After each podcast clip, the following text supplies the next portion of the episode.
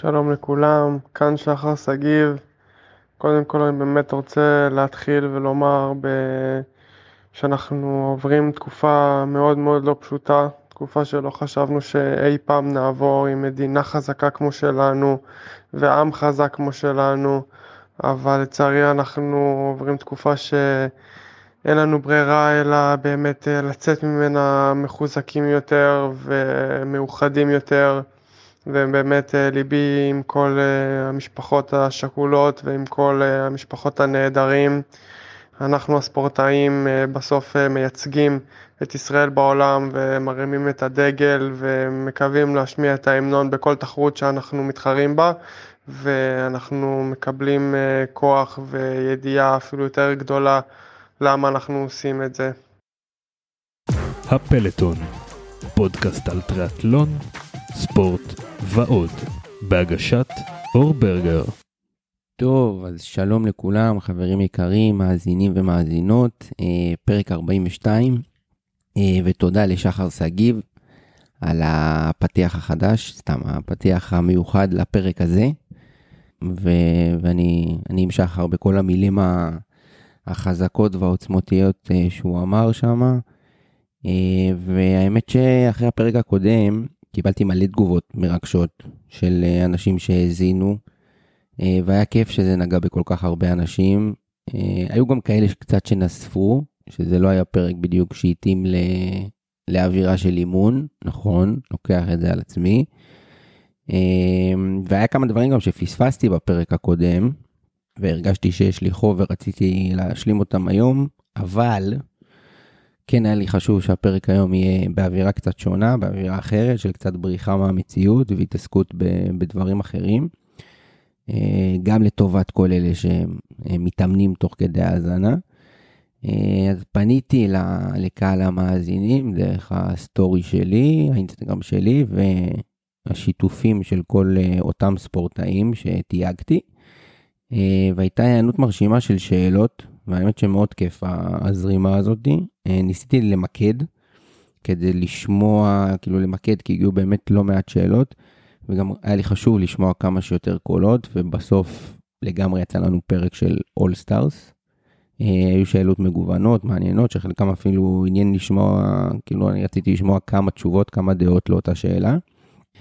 אז uh, זהו, זה פרק שפחות uh, אני מדבר, יותר תשמעו את, ה, את החברים היקרים שלי, הספורטאים הגדולים שנשאלו שאלות וענו בצורה יפה. Uh, לעתים אולי יהיה לי מה להוסיף, אבל רשות הדיבור אליהם, והתחלנו עם שחר, אז נראה לי שאנחנו גם נמשיך עם שחר. אז השאלה הראשונה, אז השאלה הראשונה לשחר שגיב, אה, מרועי ברון, ספורטאי אה, גדול בפני עצמו, אה, מרוד ראנר, שהפנה שאלה אה, לשחר, אה, מה הדבר הכי קשה אה, במסע האולימפי בדרך שלך עד עכשיו? אז הנה מה ששחר ענה. אז ככה, שאלה טובה. מה הדבר שהכי קשה במסע האולימפי בדרך שלך עד עכשיו? אני חושב שאצלנו בטריאטלון המסע האולימפי הוא לאורך שנתיים. זאת אומרת, שנתיים שאתה צובר ניקוד, שנתיים שאתה מתחרה, וזה באמת תחרות אה, מאוד ארוכה. אה, זאת אומרת שזה קמפיין ארוך, זה לא כמו בשחייה או בריצה שאתה באמת צריך לבוא ולקבוע אה, תוצאה ואתה יכול להבטיח לך מקום. אתה באמת אה, צריך לאורך הרבה מאוד זמן להראות אה, הוכחות אה, ובאמת לבצע הרבה תחרויות לאורך זמן על מנת שאתה תצליח להשיג את הניקוד המרחבי. אני חושב שמה שבאמת הכי קשה הוא אורך הזמן, שאתה צריך לשמור על כושר מאוד מאוד טוב ו- וכושר ביצוע מאוד מאוד טוב. אוקיי, אז uh, תודה לשחר. יש לי פחות מה להוסיף פה, כי אני לא הייתי בקמפיין אולימפי, כאילו, אולי הייתי בקמפיין אולימפי, אבל לא שהסתיים בהצלחה של אולימפיאדה, אז, אז uh, שחר יש לו את הניסיון uh, וה... והאולימפיאדה הזאת ברזומה בשביל להעיד על זה. אני רק אגיד מהצד שלי בתור מאמן, שכן, בהחלט הדרך לאולימפיאדה בטריאטלון היא קשה, כי צריך לדעת להיות טוב במשך תקופה ארוכה ולא להופיע רק לתחרות אחת. אני כן אתן את הצד השני ואני אגיד שיש ענפים שבאמת אתה צריך להיות טוב בתחרות אחת מאוד ספציפית או שתיים, ואז זה לחץ מסוג אחר. כי אתה מתכונן וכולנו יודעים שבטח בטריאטלון הכל יכול לקרות, ואז על תחרות אחת אתה יכול לפספס את הקריטריון, יש פה גם, יש פה גם את הצד השני. אבל uh, תודה לשחר, ומשחר שגיב אנחנו נעבור uh, לשחר צוברי. שחר נשאל שאלה על ידי uh, אראל מיכלין, אני מקווה שאני מדייק בשם. שחר, בתקופתך כספורטאי, איך משמרים את המשמעת העצמית לאורך זמן כה ארוך? Uh, ושאלה נוספת, האם אתה חושב על זה בתור מאמן, uh, לשמר קריירה של ספורטאי שלך לאורך זמן? Uh, קדימה צוברי, תן לנו את זה. שלום לאור, שלום לכל המאזינים. אז uh, תשובה שלי לשאלה זה um, פשוט דאגתי לווסת את השנים בין, האימון, בין האולימפיאדות. כל ארבע שנים uh, ידעתי שאחרי האולימפיאדה תהיה איזושהי הורדת עומס, ו... ושנה, בשנה האולימפית הייתה העלאת עומס, וככה ניהלתי בעצם את האנרגיה שלי. תוך כדי למדתי ועשיתי עוד דברים שהרגשתי שחשובים לי, להתפתחות האישית שלי מלבד הספורט, ואני חושב על זה המון בתור מאמן, איך אה, לשמר את הנבחרת, הספורטאיות שלי שהן אה, מאוד צעירות, בעצם שימשיכו לגלוש עד גיל אה, מאוד מאוחר אם הם ירצו. אה, וכל הזמן אני מדבר איתם על ההתפתחות האישית שלהם מעבר לספורט. אה, אני חושב שזה מאוד מאוד חשוב, בעיקר לנפש וגם להצלחה של הספורטאי. תודה לשחר צוברי. אני יעיד אה, ממקור ראשון, אני, אני ושחר הכרנו ב-2005-2006, כאשר כינסו סגל צעירים ללונדון 2012. ושם בעצם הכר, אני חושב שהכרנו קצת לפני, אבל שם באמת התחברנו והפכנו להיות חברים, ויצא לי ללוות את שחר ככה מאוד מקרוב בתור חבר בכל אה, בייג'ין 2008, והמדליה, ואחרי המדליה, ו... וכאילו היה מדהים לראות מהצד איך, איך ספורטאי אולימפי באמת יודע רגע לקחת את החצי שנה, שנה, אפילו לפעמים אה, בווליום יותר נמוך ולעשות קצת דברים אחרים. אבל עדיין להיות מאוד מאוד חזק באמונה ש, שברגע שהוא רוצה לחזור הוא חוזר. אה, זה גם יתרונות קצת של ענף על גיל אישה בוא נגיד, אני לא יודע אם זה משהו שיכול לקרות בענף הטריאטלון, אה, ככה שמישהו לוקח איזה שנה עוף וחוזר אה, בכל הכוח לאותו מקום, אבל יש, יש יתרונות לגולשים, ושחר ידע לנהל את זה מעולה, ואני חושב שזה אחת הסיבות שהוא הגיע... שהוא הצליח למשוך קריירה כל כך הרבה שנים וקריירה הישגית, גם בגילאים המאוחרים, אה, ותמיד עשה את זה עם איזושהי חדווה ו- ומוטיבציה כזה, כזאת של ילד. עם זאת, זה מאוד מאוד קשה להעביר את זה הלאה בתור מאמן, אבל אין לי ספק ששחר עושה את זה בצורה טובה. אז תודה לצוברי, ואנחנו ממשיכים הלאה. והשאלה הבאה שלנו היא מחביבת המערכת, אה, ורדי בכור, שאלה שהיא הפנתה לרוני זבליק. אמ, במבט לאחור, חוכמת הבדיעבד, בשילוב התובנות לאחר הפרישה, מה הדבר היחידי אה, שהיית מוסיפה או משנה במסגרת האימונים שלך בראייה לאחור? שאלה מעניינת, אני חייב לומר. בוא נשמע את רוני. טוב, היי לכולם. קודם כל, לפני שאני עונה על השאלה, אני מאוד מאוד רוצה לשלוח uh, חיזוק לכל uh, המשפחות uh, שנוספו למשפחות השכול ולכל המשפחות שיש להם בנים, אבות, אחיינים, דודים שנמצאים כרגע uh, במילואים או בסדיר ונלחמים על המדינה שלנו. Uh, ביניהם אני רוצה לשלוח גם לשלושת האחים שלי ש... שעכשיו גם נמצאים בחזית. אה, ולכל המאזינים, ש... לנסות להמשיך כמה שיותר להיות בשגרה ולעשות ספורט, כי זה, זה מה שמחזיק אותנו וזה מה שבריא לנו, וכולנו צריכים לשמור על עצמנו ועל הנפש שלנו בריאה. אה, אז קודם כל אה, היה לי מאוד חשוב להגיד את זה.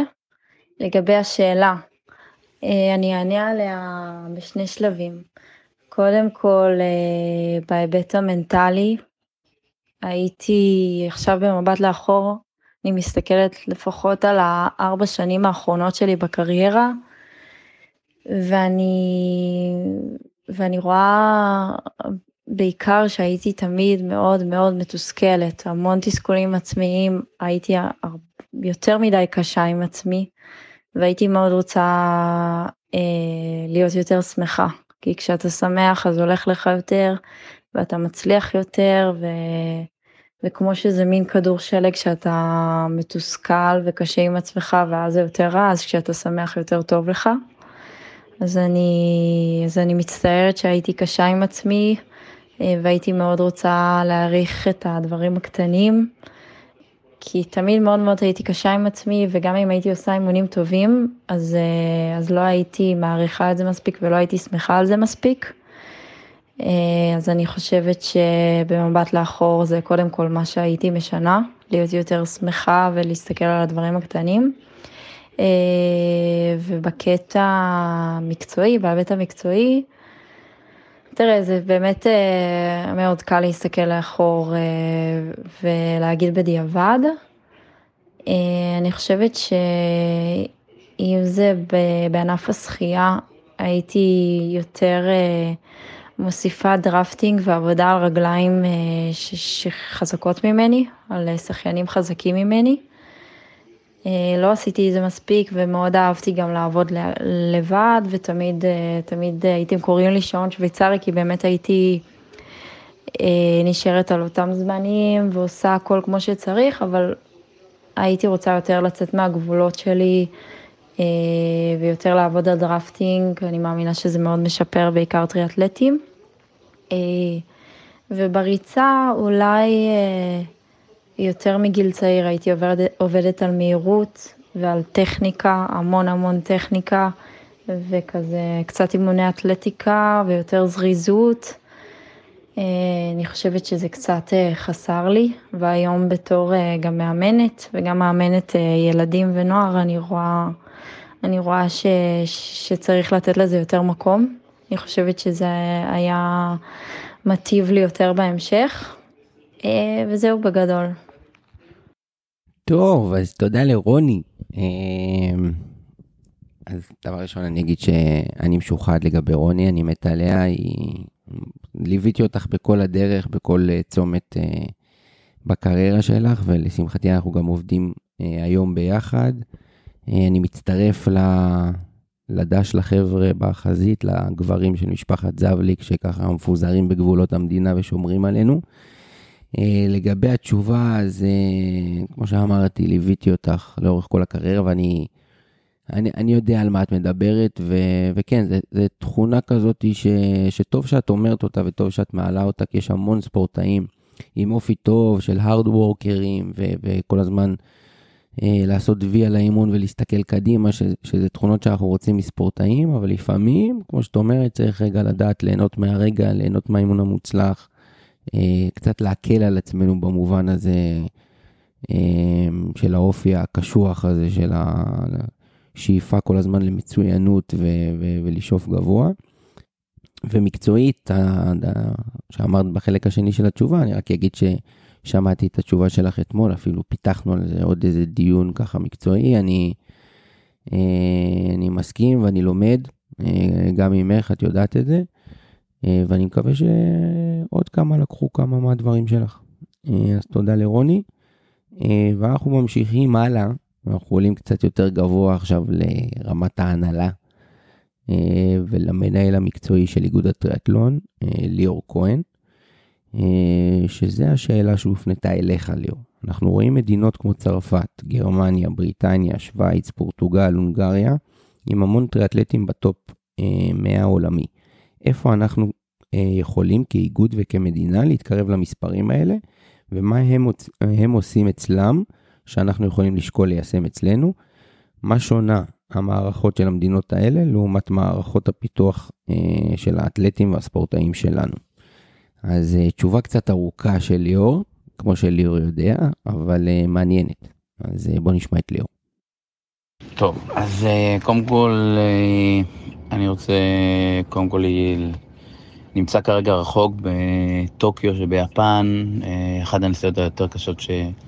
שהיו לי מבחינה רגשית לעזוב את הארץ בסיטואציה הזו, בטח ששבועיים הייתי מעורב עד הגג. נוסע פה לגביע העולם, אתה בטח יודע, מיאזקי, אשד, לבנון ואביב. אז זהו, אז, אז קודם כל רוצה להשתתף בצער המשפחות של החללים והנרצחים, ובטח לחזק את משפחות החטופים, לאחל איחולי החלמה לפצועים, ובאמת לחזק את כל עם ישראל. קשה מאוד, ימים קשים מאוד. אני חושב שגם חלק מהתשובות שלי הן די שלובות במה שהתחלתי ובסיטואציה שאנחנו נמצאים בה. בהמשך לשאלה של אחד החבר'ה שאלו אותך, אוקיי, אז אנחנו רואים שמדינות, אפילו בסדר גודל של ישראל, מייצרות ספורטאים ב-top 100, מספר ספורטאים, אפשר אפילו להגיד ב-top 50, מספר ספורטאים, מדינות בסדר גודל של ישראל, אפשר לקחת את פורטוגל, אפשר להסתכל על מדינות אפילו יותר קטנות כמו נורבגיה ועוד מספר מדינות באירופה שבהחלט לא רק הגודל משפיע על איכות הספורטאים. אז קודם כל, אני אגיד שאני כמנהל מקצועי, השאיפה הגדולה שלי בכניסה שלי לתפקיד זה ב-2028 להעמיד קבוצת שליחים.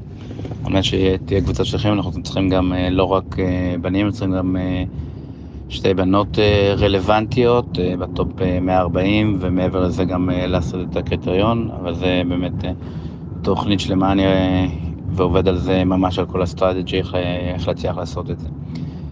לגבי הסיבות, יש הרבה מאוד סיבות למה עדיין אנחנו לא מעצמה באמת כמו שאנחנו רוצים להיות, ולכן אני אומר שיש פה, כמו כל דבר בחיים נחלק לשלוש, האחד זה בעצם התשתיות, התשתיות במדינה, הדבר השני זה התרבות. והדבר השלישי זה בעצם מסגרות האימון וסביבה תומכת. אז דווקא נתחיל בשלישי, ונגיד שבארץ, קודם כל אני ואתה הרבה שנים בתוך זה, אבל אני בטוח שרמת האימון בשנים האחרונות, מרמת הקבוצות ועד רמת הנבחרת, עלתה משמעותית, ואין משהו שבמדינות הכי מצליחות בעולם עושים ואנחנו לא יודעים ולא... חולקים את המידע והכל, הקבוצות היום יודעות לייצר ספורטאים ברמה מאוד מאוד גבוהה וכל המאמנים בעצם ההישגיים לא נופלים כהוא זה ואפילו עולים על העמיתים שלהם בעולם. גם המשפחות הישראליות, ואני רואה את זה across the border בכל העולם שאני מסתובב, הן תומכות אפילו מעבר לממוצע האירופאי הרגיל. אני רואה עד כמה ספורטאים שמתחילים לצבור את, את ההתקדמות שלהם בעולם, נאבקים במחיה וכמה הם אומרים כל הזמן כמה ההורים שלהם לא עוזרים בעניין הזה, ואצלנו ההורים מסייעים בצורה בלתי רגילה. אז בעניין הזה אנחנו בהחלט נמצאים שם. הדבר שהתחלתי איתו, דבר ראשון זה תשתיות בארץ, התשתיות בספורט מלבד כדורגל סלש כדורסל, לוקות בחסר ונמצאים לפחות, לדעתי יותר מ-50 שנה אחורה ממה שקורה בעולם המערבי וגם בעולם המזרחי. בעולם המזרחי דווקא התשתיות של בריכות ומקומות רכיבה עולים עלינו פי כמה וכמה, והדבר הזה מדיר מאיתנו הרבה מאוד ספורטאים שהם פוטנציאליים, וזה משהו שאנחנו מקווים מאוד שילך ויתפתח ויגדל בריכה למספר תושבים. ישראל בהחלט נמצאת במקומות האחרונים בעולם המערבי בעניין הזה, וזה מכשול מאוד מאוד גדול מבחינת ספורטאים להגיע ולהתחיל את ה... את הענף, בטח ובטח על כל מה שאמור בתשתיות אופניים, וזה מדיר הרבה מאוד הורים לשלוח את הספורטאים לענף כמו, כמו שלנו. ואין לנו פשוט תשתיות אופניים. לרוץ אנחנו יכולים לרוץ כל הזמן, יש לנו יתרון דווקא גדול בעניין של המזג אוויר בישראל. אפשר להתאמן בלי שום בעיה כמעט תשעה חודשים. בניגוד שלעולם החורף הוא בלתי אפשרי לאימונים כמעט בחוץ, והוא נמשך הרבה יותר מבישראל מאשר הקיץ הקשה מאוד. והדבר הנוסף זה, זה תרבות. עכשיו, זה בכלל, בהחלט, אני קורא לזה תרבות, גם תרבות מבחינת תרבות מדינה, תרבות ספורט, אבל גם אני רוצה לקשור את זה לתרבות הגיאופוליטית, איפה שאנחנו נמצאים בה. וזה סביבה גיאופוליטית. אה, מה שאני רוצה להגיד פה זה את העניין שבארץ אין תרבות לספורט, אה, ואם יש אירועי ספורט הם תמיד נדחקים לשוליים. אנחנו מתחילים תחרויות ספורט ב-6 בבוקר, רבע ל-6 בבוקר, כמו אחרון הגנבים בלילה, על מנת לא ליצור עומס על הכבישים או דברים כאלה, ובחו"ל אירועי הספורט הם הכי ב-rush על מנת שכולם יגיעו ויראו ומבינים שזה חלק מהתרבות, לבוא ולצאת החוצה עם בירה ו... וכוס קפה וגלידה ו... ולראות uh, תחרויות uh, טריאטלון או ריצה או דברים כאלה. אצלנו זה תמיד uh, כמו גנבים בלילה, ממש עם אור ראשון, על מנת לא ליצור עומס uh, ולא להפריע לתושבים, במקום uh, לקחת את זה לחלק מה... מההוואי וכל מה שזה. Uh, תרבות גיאופוליטית, uh, ואנחנו נמצאים כרגע במצב של מלחמה. אה, וספורטאים, אה, כולם, דבר ראשון, יש לנו ספורטאים מצטיינים, דבר ראשון, איך שהוכרז מלחמה, קיבלו הודעה שנשלל מהם המעמד של ספורטאי מצטיין בתקופת המלחמה, אה, ואומר, המפקד יכול להחליט עבורם, וזה הגיוני, כן, אנחנו מדינה שחיה על חרבה, אבל המפקדים יחליטו עבור הספורטאים המצטיינים סלש פעילים, איך ומתי הם יגיעו לאור המצב. זה הגיוני, אבל uh, עוד פעם, זה עוצר ספורטאים. מעבר לזה, ובמדינת ישראל בגיל 18, uh, אה, כל ספורטאי מתבקש להתייצב לצבא, וחלקם הגדול לא מקבלים את המעמד של ספורטאי מצטיין, ספורטאי פעיל, ולמעשה נגדעת האפשרות הקריירה שלהם. יש לא מעט ספורטאים שהם late bloomers, והדבר הזה הוא בהחלט בהחלט אה, מכשול אה, אה, סופי למעשה לקריירה שלהם, צריכים ללכת עכשיו שלוש שנים ולהגיע לצבא, להתגייס לצבא, אחרי זה כמעט בלתי אפשרי לגשר על הפער. מעבר לכל זה, בהחלט אנחנו צריכים עדיין להמשיך ולטפח את הספורטאים שלנו בקטע הרוחבי. לייצר הרבה יותר uh, תחרויות, uh, הרבה יותר גירוי לספורטאים, על מנת למשוך יותר ויותר ספורטאים לענף. בסופו של דבר, אם נסתכל מספר טריאטלטים בארץ פר אלף תושבים, לעומת מספר טריאטלטים בהולנד, מדינה בסדר גודל שלנו פר אלף תושבים, אין פשוט מה להשוות. וזה בעצם הבסיס הרחב שבסופו של דבר ממנו קמים הספורטאים בקצה הפירמידה. אז uh, כל הדברים האלה, uh, חלקם הגדול הם לרעתנו, לבד, אני אמרתי, העובדה של uh, סביבה תומכת ומסגרות אימון שהן בישראל כבר ברמה מאוד מאוד גבוהה.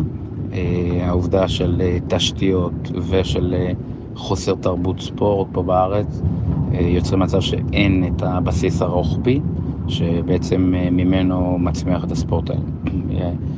במצב שלנו כרגע, אם אנחנו מסתכלים על ה... ושואלים, אז בעצם אנחנו עם uh, כמעט uh, שני רגליים של שחר שגיב בתוך המשחקים האולימפיים, ומנסים עדיין לנסות uh, להכניס עוד ספורטאי למשחקים האולימפיים, שכרגע הספורטאי הכי רלוונטי עבור זה.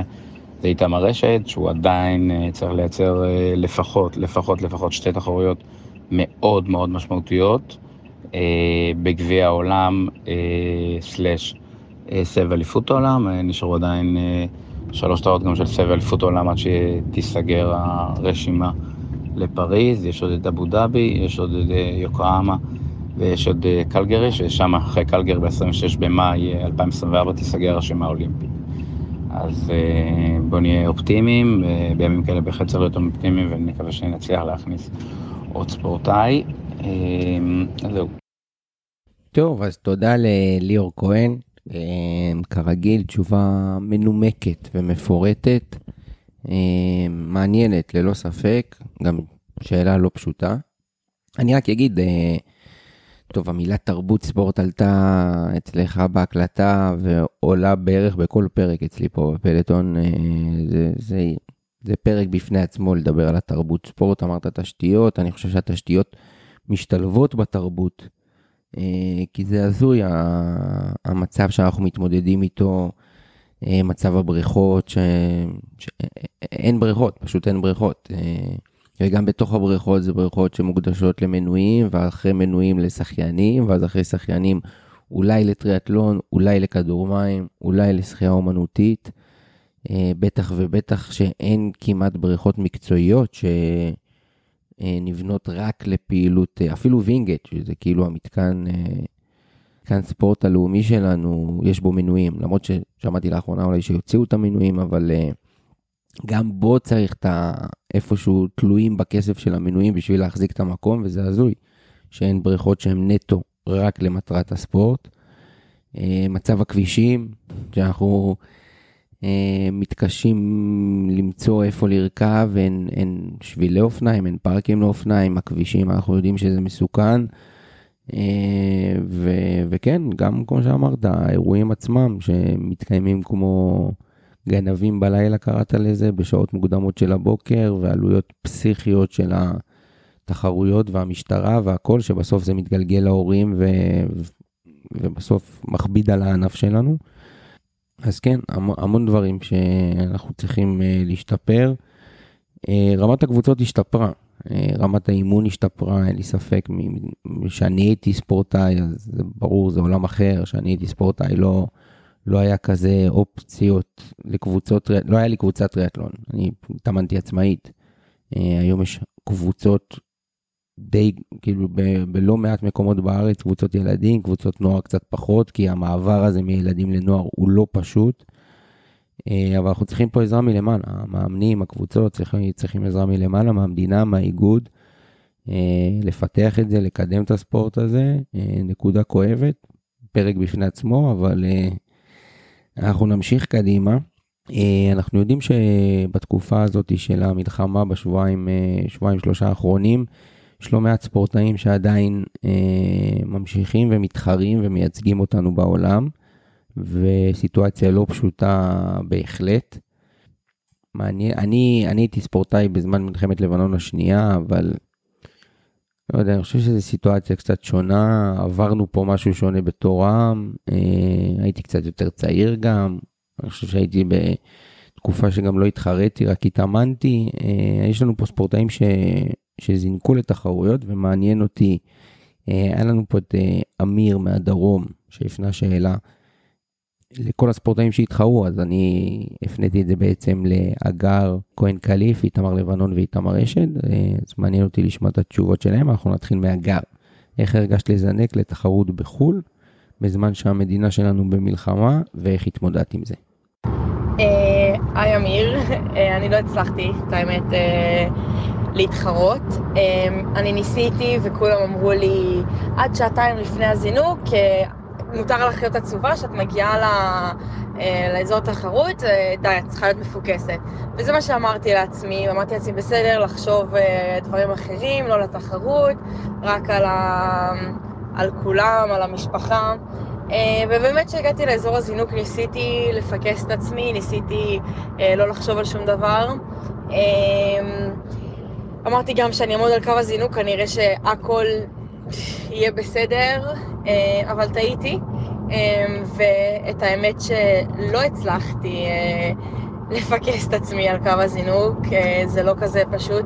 בדרך כלל הספורט זה מקום המפלט של המון אנשים. הפעם זה לא היה מקום מפלט, אתה לא מצליח לעמוד על קו הזינוק ולחשוב על, על כמה נקודות לאולימפיאדה או על שחייה אופניים ריצה, אתה חושב על חברים שלך שנלחמים על המדינה. אמ, חברה שלי, רוני זבליק, שלושה, אה, שלושת האחים שלה, הם אה, מש... קראו להם למילואים, אז איך אני יכולה לעמוד על קו הזינוק?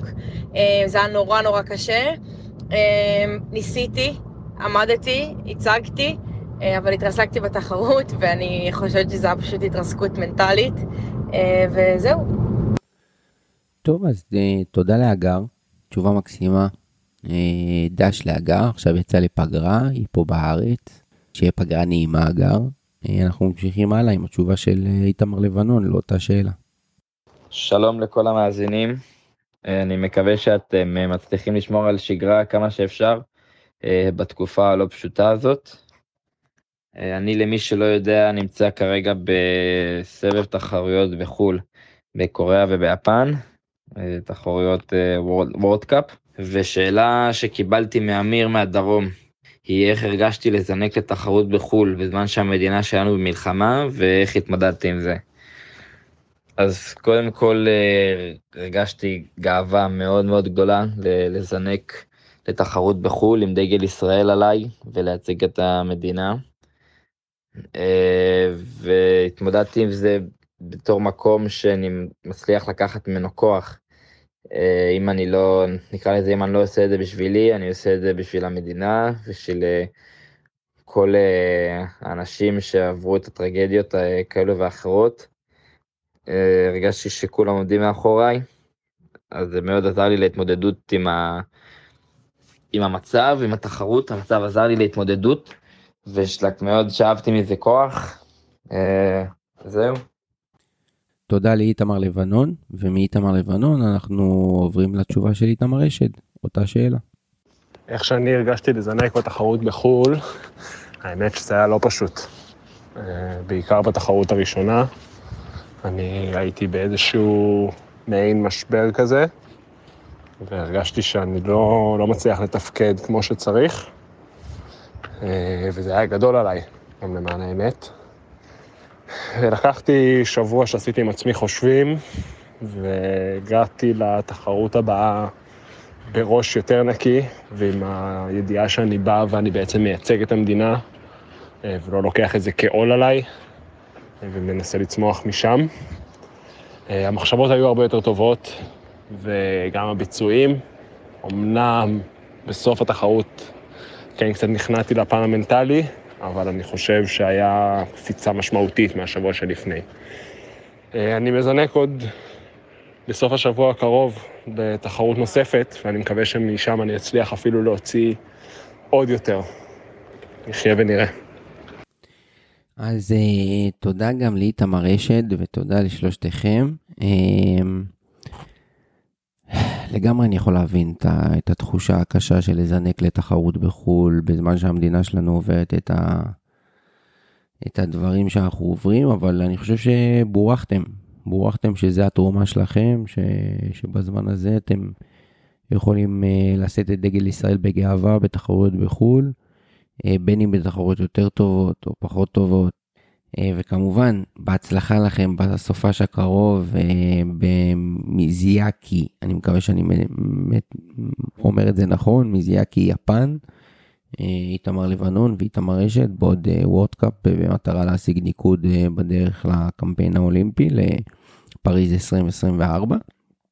ואנחנו ממשיכים עם כוכב, רן שגיב, כאמור, פרש אה, לא מזמן, וורדי בכור מפנה אליו את אותה שאלה שהפנינו ל, לרוני זבליק.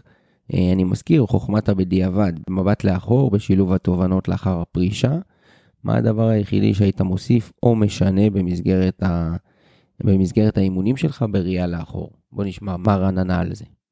שלום לכולם, קודם כל נרצה לשלוח חיזוקים לכל המאזינים בימים הנוראים והקשים שהמדינה שלנו עוברת ואני כמו כולם מקווה ומתפלל שנצא מהם כמה שיותר מהר ויותר חזקים מתמיד. לגבי השאלה, זו שאלה שעברה אליי זה במבט לאחור, מה הייתי משנה מבחינת קריירה, אימונים. אז את האמת שחשבתי על זה, והדבר הראשון שעלה לי לראש זה שכשחשבתי על כל מיני תקופות משמעותיות או נקודות ציון בקריירה שלי או תחרויות שהיו התחרויות הכי טובות בחיים שלי שהגעתי אליהן בכושר הכי טוב שהייתי, אז בראייה לאחור תמיד זה היה אחרי תקופות אימונים לאו דווקא זה היה עניין של התוצאות, כלומר שבתקופות האלה עשיתי תוצאות הכי טובות ודברים כאלה, אלא פשוט התקופות שממש נהניתי מהן הכי הרבה.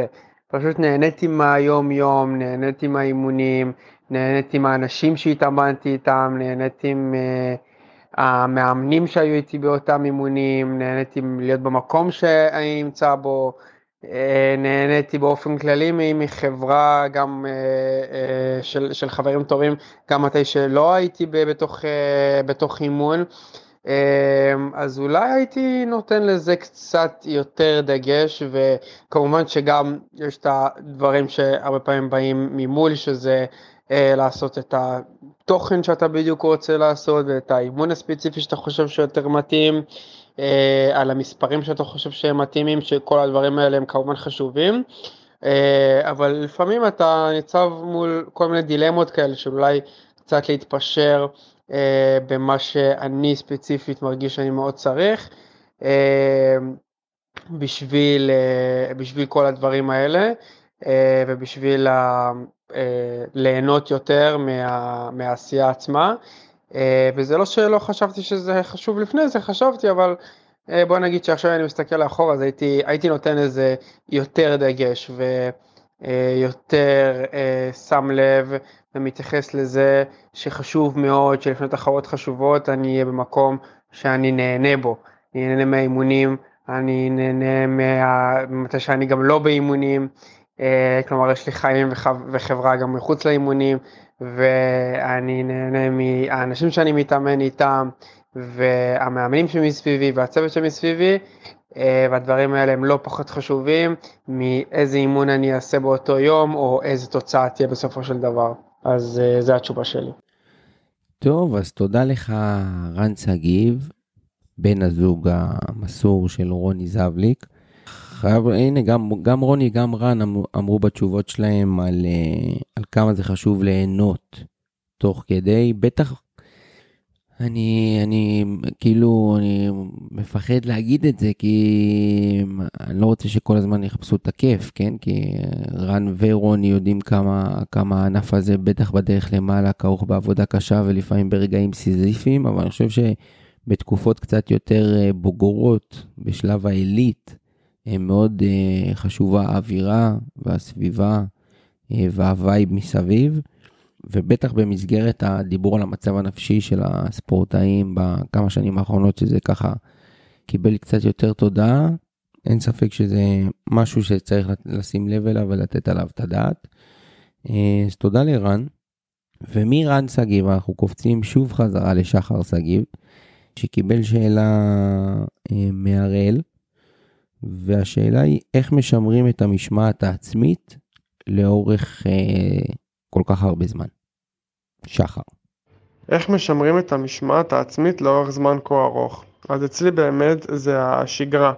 שאני משמר שגרה ואני יודע מה אני צריך לעשות ונכנס באמת ללופ הזה של אני יודע את האימונים שלי, אני יודע מתי אני קם בבוקר ואני שומר על השגרה. אה, זה מה שבאמת עוזר לי להחזיק את המשמעת העצמית האלה באמת אה, כזה הרבה זמן, ואני מרגיש שאני מתחזק מנטלית. כשאני קם בבוקר, אני שומע את השעון המעורר ולא באמת בא לי לקום, עצם זה שקמתי, אני התחזקתי מנטלית עכשיו. או אם יש איזה אירוע שאני לא יכול להגיע אליו בגלל אימון ואני בוחר לא לעשות את זה, עוד פעם אני התחזקתי מנטלית. אני חושב שההתחזקויות המנטליות האלה הם באמת מה שבסוף מכין אותך גם לתחרות וגם בעצם לשמור על אה, שגרה לאורך הרבה מאוד זמן. טוב, אז תודה, תודה רבה לשחר. אה, תשובות טובות, תשובות מעניינות, כיף לשמוע משחר בהקשר הזה. אה, אני מאוד מתחבר לתשובה של שחר בשגרה. אני גם בן אדם שמאוד מאוד מאוד צריך את השגרה בשביל להיות במיטבי. אה, וזה משהו שהוא מאוד חשוב לספורטאי, ובגלל זה אנחנו מתמודדים עם תקופה לא פשוטה עכשיו. אה, ו- וגם לחלק השני של התשובה של שחר, איפשהו צריך ליצור לעצמך בנק של אה, סיטואציות ושל מקרים שאתה, שאתה יוצא מזה חזק ואתה עושה את הבחירה הנכונה, וזה נכנס לבנק שם, ואתה לאט לאט צובר את הכוח הזה, ו- וככה אתה מפתח את החוסן הנפשי, המנטלי שלך, ומתגבר על, ה, על התקופות הקשות האלה, ו, ו, ומפתח את, המנט, את המשמעת העצמית הזאת בעצם לאורך זמן. אה, אנחנו עושים טיפה שינוי כיוון לכיוון השחייה. אה, יעקב תומרקין, אה, חבר קרוב, ספורטאי גדול, שחיין ענק. עידן מקריית ביאליק, חמוד מאוד, דיברתי איתו גם. שאל כמה שאלות, השארנו, לא יודע, את השאלה שהכי אהבתי בערך והיה מעניין אותי לשמוע את התשובה של יעקב. אז יעקב, איך בונים אימון לבריכה ואיך מתמידים בו במהלך האימון, כי אפשר להיכנס לדיכאון מהאימון. שאני בטוח שזו שאלה שהרבה מתחברים אליה. אז בוא נראה מה, מה תאמר קיננה. אז איך בונים אימון לבריכה? קודם כל, לרוב, אה, אני מניח שמי ששאל את זה הוא שחיין בקבוצה ולא מישהו מבוגר או טריאטלט, אז אני אתייחס לזה ככה קודם. אה, לרוב צריך להקשיב למאמן. אה, מה שהמאמן עושה הוא בעל הסמכות והוא אמור לדעת מה לעשות. נכון שהרבה פעמים אימון שחייה יכול להיות טיפה משעמם או להרגיש שזה חוזר על עצמו, אבל עדיין צריך להאמין בתהליך ואפשר בעזרת המאמן לעשות את זה יותר מעניין ויותר uh, מאתגר. Uh, ואם זו שאלה שמישהו שואל שהוא נקרא לזה טריאטלט מבוגר ושוחה לבד, עדיין, אתה עושה את זה כי אתה אוהב את זה או אתה עושה את זה באיזושהי מטרה, אז ברגע שאתה רואה את המטרה, אה, הדרך היא יותר קלה, ועוד פעם, שחייה זה בסוף מקיר לקיר, אבל גם פה אפשר לעשות את זה הרבה יותר מעניין, הרבה יותר כיף, הרבה יותר אה, מטרות קטנות בדרך שיעזרו לך שזה יעבור בקלות. אז תודה רבה ליעקב תומרקין, אה, התשובה, התשובה היפה הזאת לשאלה, ובעיקר בעיקר מה שהכי אהבתי והרבה מהספורטאים שלי מכירים, מכירים בזה, תאמין בתהליך. תקשיב למאמן שלך ותאמין בתהליך. זה, זה מה שאני לקחתי מהתשובה הזאת. אורי זילברמן, מאמן נבחרת ישראל לשעבר, כמה שאלות הופנו אליך, אני סיננתי. אה, אנחנו מתחילים עם השאלה הראשונה, משי, אבא של עומר, שרשם כישרון מול hard worker, סימן שאלה. איך מחפשים ומוצאים את הטריאטלטים שיביאו את ההישגים לשנים הבאות ו...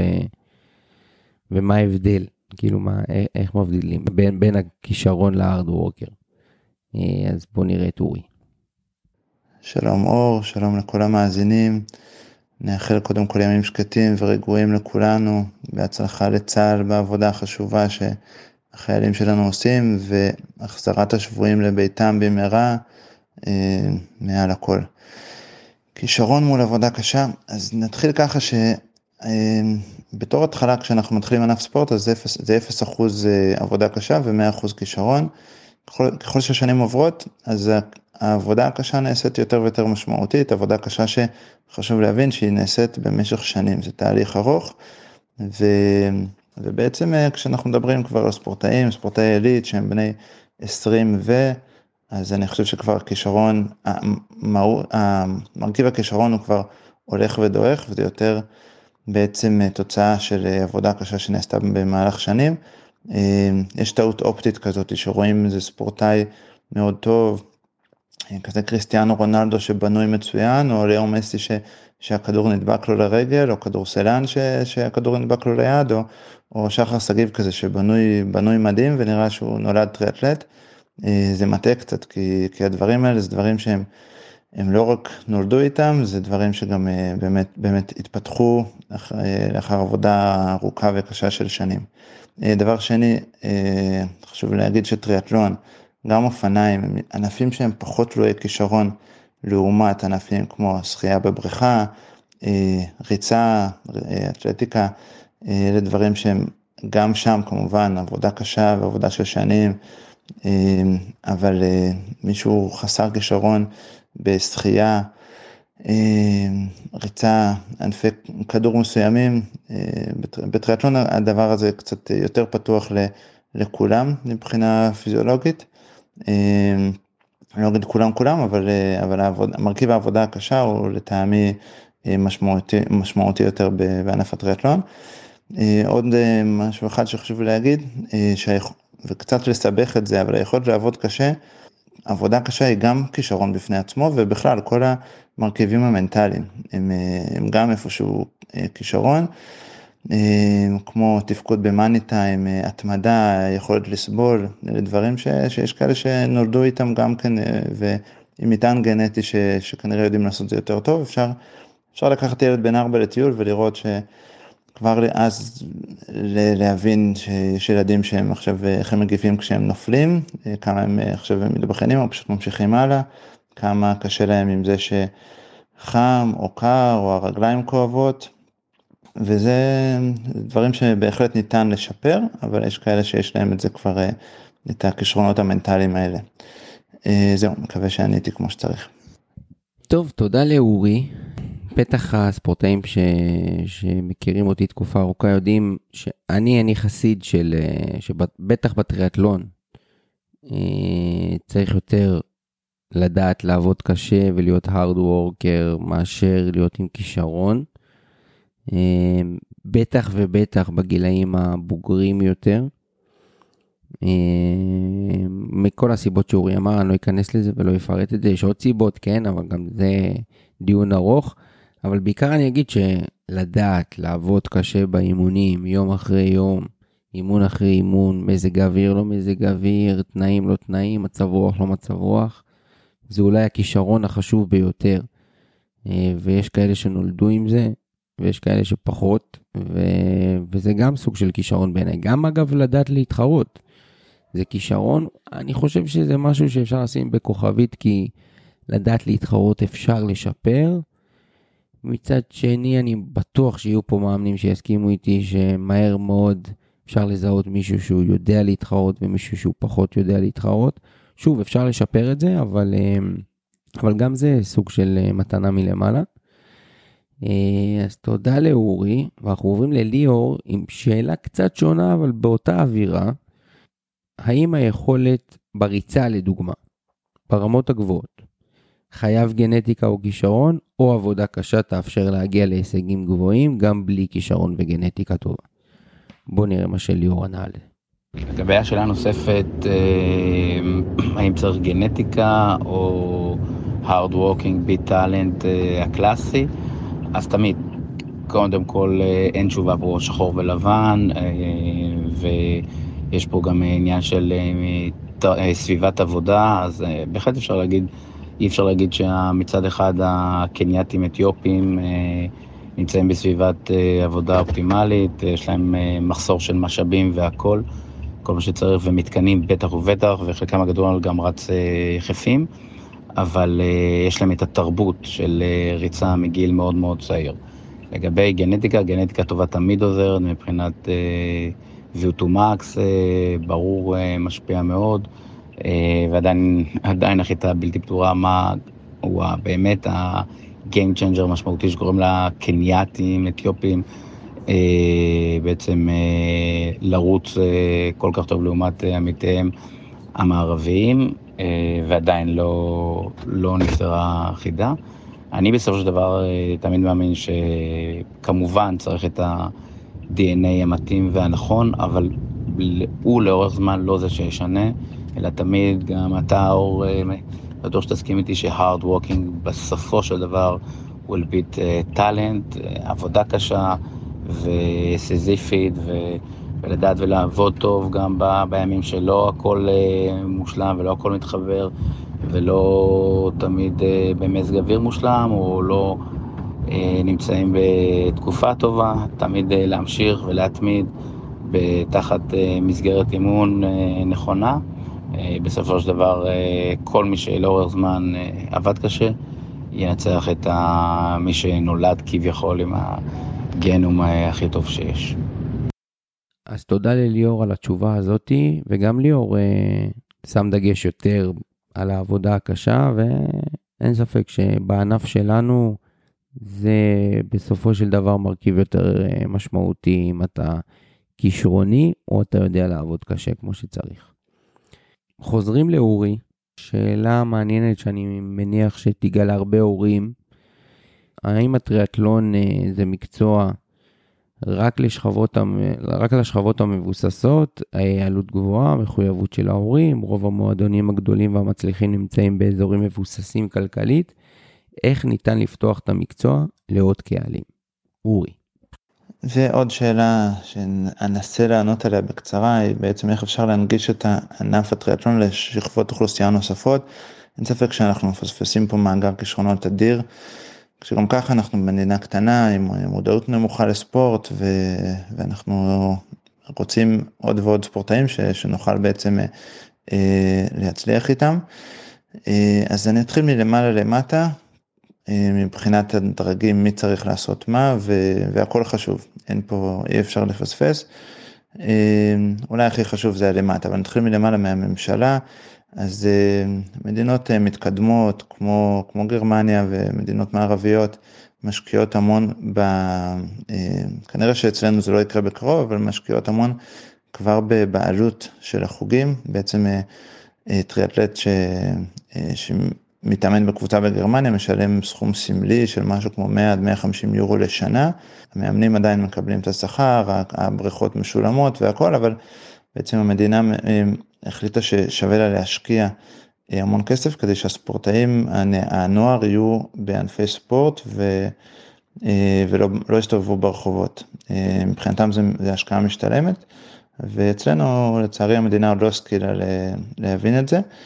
ואני מניח שגם התחרויות עד כמה שאני ראיתי זולות יותר, ענייני סגירת כבישים והכל שבעצם נורא יקר בארץ ובסוף זה מתגלגל לארנק של ההורים, אז זה הופך את הענף הזה ליקר, אה, אז זה, זה הממשלה, מבחינת האיגוד, אז אה, הייתי עושה, הולך על פיתוח קבוצות קטנות יותר בפריפריה, להשקיע ולראות איך, איך בעצם אה, אפשר להוזיל את הענף הזה, ו, וגם קבוצות קטנות וגם תחרויות קטנות, שהן זולות יותר, פשוטות יותר. לא כל ספורטאי בגיל 12, 13, 14 צריך בהכרח כדי לגדול להיות טריאטלט, להתחרות בתחרויות הגדולות והיקרות, אפשר פשוט לעשות גם את הטריאטלונים הקטנים האלה, יש את זה המון בחו"ל, בעצם תחרויות כאלה אזוריות, זולות, פשוטות, אפשר עם אופני ערים ולגרום לילדים לעשות טריאטלון בלי להוציא המון כסף. הדבר השלישי ואולי החשוב ביותר זה בעצם אצל המאמנים ואני מוריד את זה כבר לרמת ההורים, למתן את ההשקעה בציוד. אה, אני חושב שזה זה, זה גם צריך לבוא מהאיגוד, שאולי גם אם אני חוזר אחורה זה אה, להפוך את, ה, את התחרויות לקצת פחות תחרותיות וקצת פחות לקדש את הנושא התחרותי בגיל צעיר. אה, אנחנו מכירים מדינות שאפילו לא... אין פודיומים גם על גיל 15, כי זה פחות חשוב, אה, וזה מביא יותר, אולי זה יכול להביא יותר אה, אה, ספורטאים לענף, אבל בטוח זה פחות, זה, זה יכול למתן את העניין של הציוד היקר ש, שהורים מוציאים על הילדים ללא הצדקה. אני יכול להגיד גם שחר ורן שגיב עד גיל 15 היו עם אופניים פשוטות, זולות יחסית, ו... גם אצלי בבית, אה, לא מטעמים כספיים, אני מעדיף שאת הבת שלי עדיין בגיל 12 על אופני אה, שטח פשוטות, וגם כשתעבור עוד מעט לאופני כביש זה יהיה אופניים אה, לא יקרות מדי, לא דווקא מטעמים כספיים, אלא קודם כל חינוכיים, ואלה דברים שהמאמנים בהחלט יכולים להחליט למתן את זה בצורה יותר, יותר נחושה וקשוחה מול ההורים. למתן את רכישת הציוד היקר, להחליט שבקבוצה שלהם לא עושים את זה, גם אם זה יעלה להם בכמה מקומות אה, אה, בסוף בתחרויות. אה, אופני הרים זה משהו שזול יותר מאופני כביש, ולכן הייתי מנסה למקד את, את, את תחרויות הילדים יותר באופני שטח, מעבר להיבטים אחרים כמו היבטים מקצועיים ובטיחותיים. אמ, ופשוט להבין שהסתכלות לטווח ארוך, ספורטאים כדי לגדל, לגדל ספורטאים טובים, הם צריכים פחות להיות על, אה, על ציוד יקר בגיל צעיר, אלא ציוד פשוט, וזה, אם, ה, אם נצליח למתן את, ה, את הדבר הזה ואת ההשקעה הגדולה הזאת בציוד בגיל צעיר, אז גם, אה, גם נוכל אה, לפתוח את הענף באמת לאוכלוסיות נוספות. טוב, אה, תודה רבה לאורי. המון המון המון המון נקודות חשובות. שוב, תרבות, תרבות, תרבות, זה עולה כל פעם מחדש. אני כל פעם שומע דוגמאות אה, על מדינות אחרות ממקומות אחרים ו- וקצת מקנא, אה, אבל אנחנו מהצד שלנו צריכים מצד אחד להמשיך לשאוף ולחתור אה, ולדחוף למעלה מה, מהחבר'ה מעלינו, מהאיגוד, מהמדינה, משרד הספורט, הוועד האולימפי וכולי, שיהיה פה יותר, ו... אבל גם למטה, לנסות לעשות את המקסימום במצב הקיים, כי, כי זו המציאות, ו, ובואו נראה איך אנחנו מייצרים את הכי טוב שאנחנו יכולים מה, מהמצב הקיים. אז תודה לאורי, ואנחנו כבר uh, בסוף. האמת שאני מאוד נהניתי, אני מקווה שכולם נהנו. עוד ככה אנקדוטה קטנה לסיום, יש פה שאלה לעידן סנדק. אה, עידן, שהוא חבר כמו אח, חייב לומר, אה, גם שותפי אה, לטריימור. לשעבר אפילו היינו מתחרים, מכירים המון המון המון המון שנים. ולעידן גם הופנתה שאלה מיאיר מתוקי, ממושב חירות, קרוב אליי, שהוא שאל, היה לו את האומץ לשאול, נגיד ונאמר, מה, מה היה בכדורגל האחרון בפורטוגל. אז אני אגיד ואומר לכל הגברברים הצעירים והמבסוטים מעצמם שעכשיו יושבים בבית של טריימור, כן, אה, ניצחתם. לראשונה אחרי שמונה שנים, זה בהחלט אירוע מרגש ששווה לציין אותו. אבל רגע, בואו בוא נספר לכולם.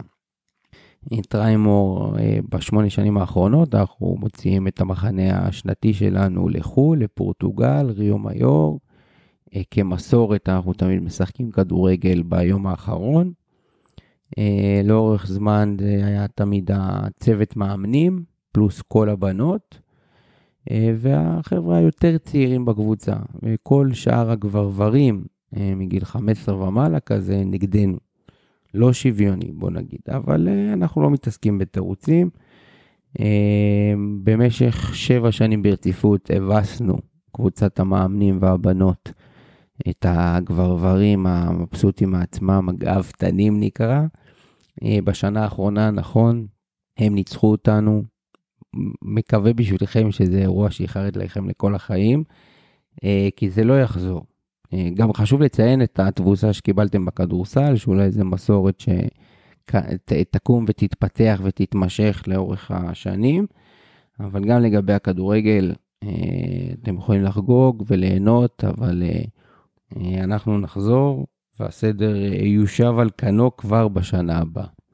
אז גם בנימה הזאתי והטיפה ההומוריסטית לסוף הפרק הזה, תודה חברים. אה, לי היה מאוד כיף, אני מקווה שמאוד נהניתם, והיה פה מאוד מגוון, פרק all stars שאולי נשחזר אותו גם. אה, כבר בפרק הבא אני אעלה אה, את הפרק שהקלטתי כבר, טרום עידן המלחמה עם עידו המאמן.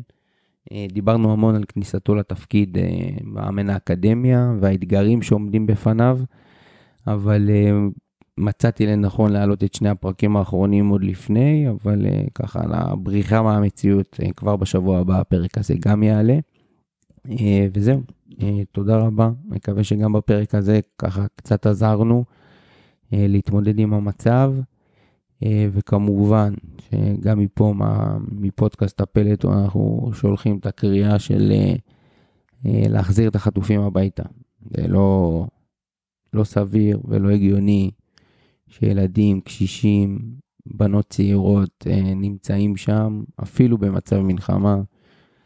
אה, אז זה הקריאה שלנו מפה. תודה רבה, ואנחנו ניפגש בפרקים הבאים.